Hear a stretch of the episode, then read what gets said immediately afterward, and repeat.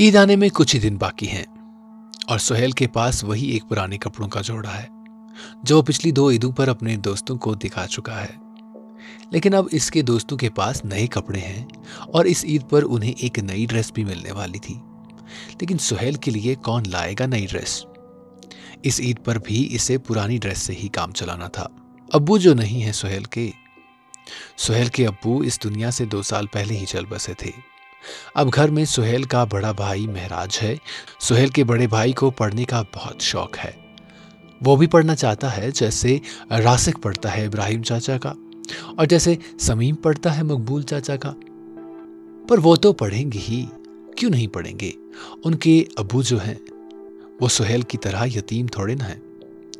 سہیل کا بڑا بھائی مہراج پڑھنا چاہتا ہے اور سہیل کو بھی پڑھانا چاہتا ہے، لیکن گھر کے حالات پڑھنے کی اجازت نہیں دیتے ہیں۔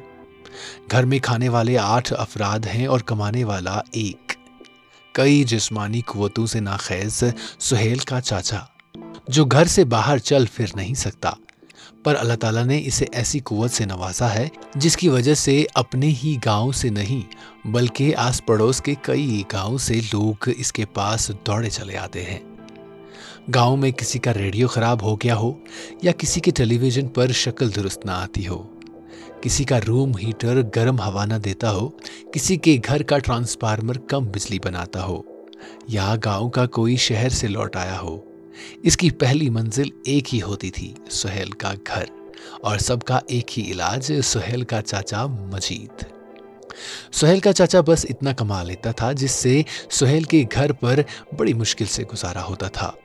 اس پر سہیل اور اس کے بھائی کی پڑھائی کا خرچہ اٹھانا سہیل کے چاچا کے لیے مشکل تھا۔ کچھ ہی دنوں بعد عید آنے والی ہے۔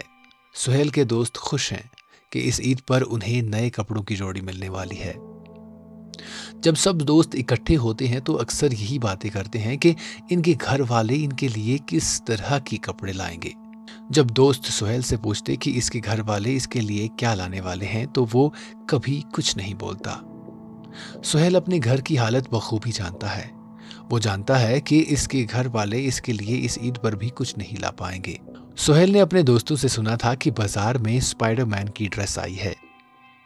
سہیل اگرچہ غریب تھا، لیکن اس کے چاچا کی دکان پر اکثر لوگوں کے پرانے ٹیلی ویژن پڑے رہتے تھے، جنہیں وہ کسی طرح ٹھیک کر کے کچھ دن اپنے پاس شوق کے لیے بھی رکھ لیتا تھا۔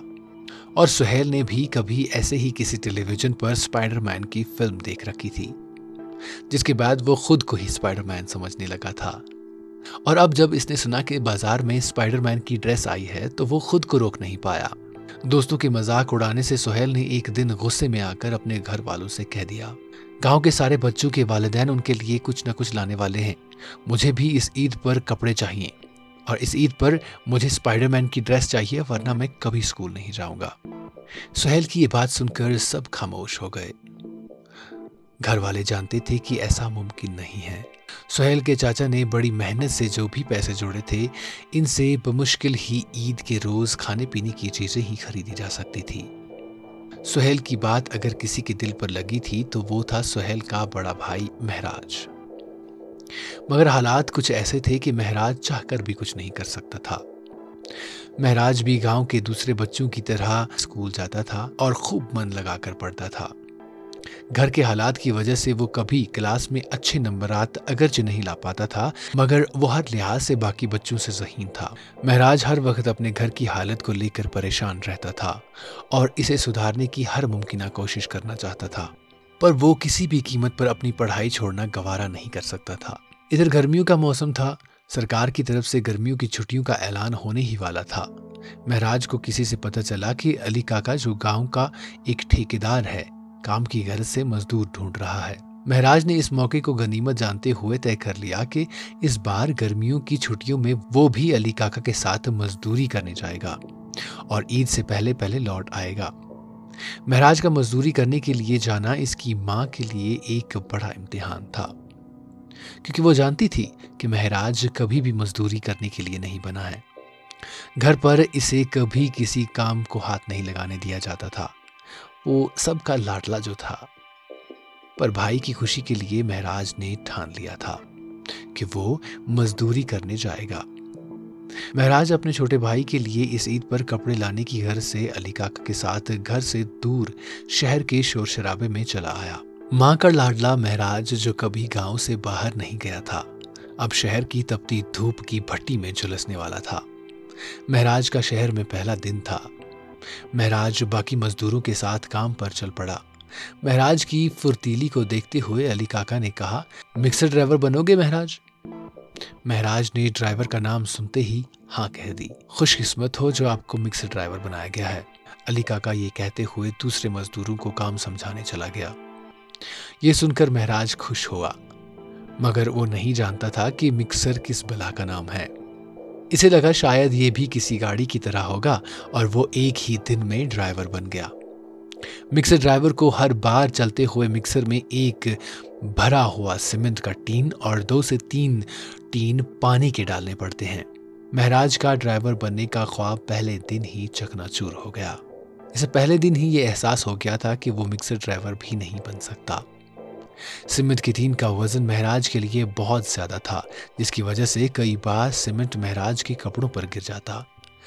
جبکہ مہراج کو ایک گندے کوڑے کے ڈھیر کے پاس جمع پانی سے ہر مکسر کے لیے دو سے تین، پانی کے ٹین مکسر میں ڈالنے پڑتے تھے۔ پانی اور سیمنٹ سے مہراج کے نازک ہاتھ خراب ہونا شروع ہو گئے، جبکہ گندے پانی کی وجہ سے مہراج کے ہاتھوں پہ چھالے پھوٹ آئے۔ سیمنٹ روڑی اور بجری کی دھول سے مہراج کی صحت بھی خراب ہونا شروع ہو گئی۔ مہراج کے لیے ہر صبح قیامت سے کم نہیں ہوتی تھی۔ اس کی ہر رات اسی خوف میں گزر جاتی تھی کہ اگلی صبح پھر کام کے لیے جانا ہے۔ مہراج دن بھر کام کرتا اور شام کو اتنا تھک جاتا کہ کبھی کبھی کھانا کھانے سے پہلے ہی سو جاتا۔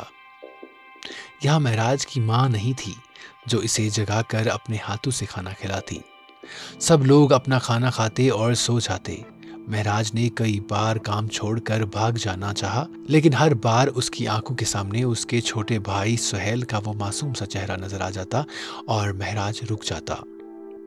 مہراج کے وہ دس دن اس کے لیے دس سالوں کے برابر تھے۔ ایک ایک دن، ایک سال کے برابر گزرا تھا مہراج کے لیے۔ مہراج ہر روز اپنی انگلیوں پر دن گنتا رہتا۔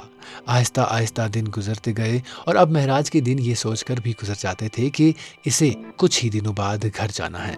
کسی طرح سے مہراج نے دس دن پورے کر لیے۔ گیارہویں دن مہراج کو گھر جانا تھا۔ ان دس دنوں میں مہراج نے کبھی بھی نہایا نہیں تھا۔ اس روز مہراج صبح سویرے اٹھا۔ چائے پی کر علی کاکا اسے اپنے ساتھ بازار لے گیا، جہاں سے مہراج نے اپنے بھائی سہیل کے لیے اسپائڈر مین کی ڈریس خریدی، جس کے بعد علی کاکا نے مہراج کو گھر آنے والی گاڑی میں بٹھا دیا۔ ادھر سہیل صبح سے ہی مہراج کے آنے کا انتظار کر رہا تھا۔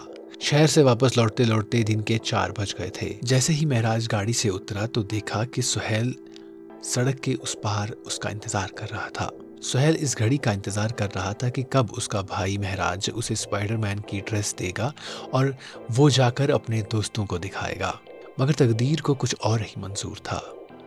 مہراج کو گاڑی سے اترتے دیکھ کے سہیل اپنے جذبات پر قابو نہ پا سکا اور وہ خوشی کے مارے اپنے بھائی کی طرف دوڑتا چلا آیا۔ اتنے میں پیچھے سے ایک تیز رفتار گاڑی نے سہیل کو ہوا میں اچھال دیا۔ اس سے پہلے کہ مہراج سہیل تک پہنچتا، سہیل نے سڑک پر ہی اپنا دم توڑ دیا۔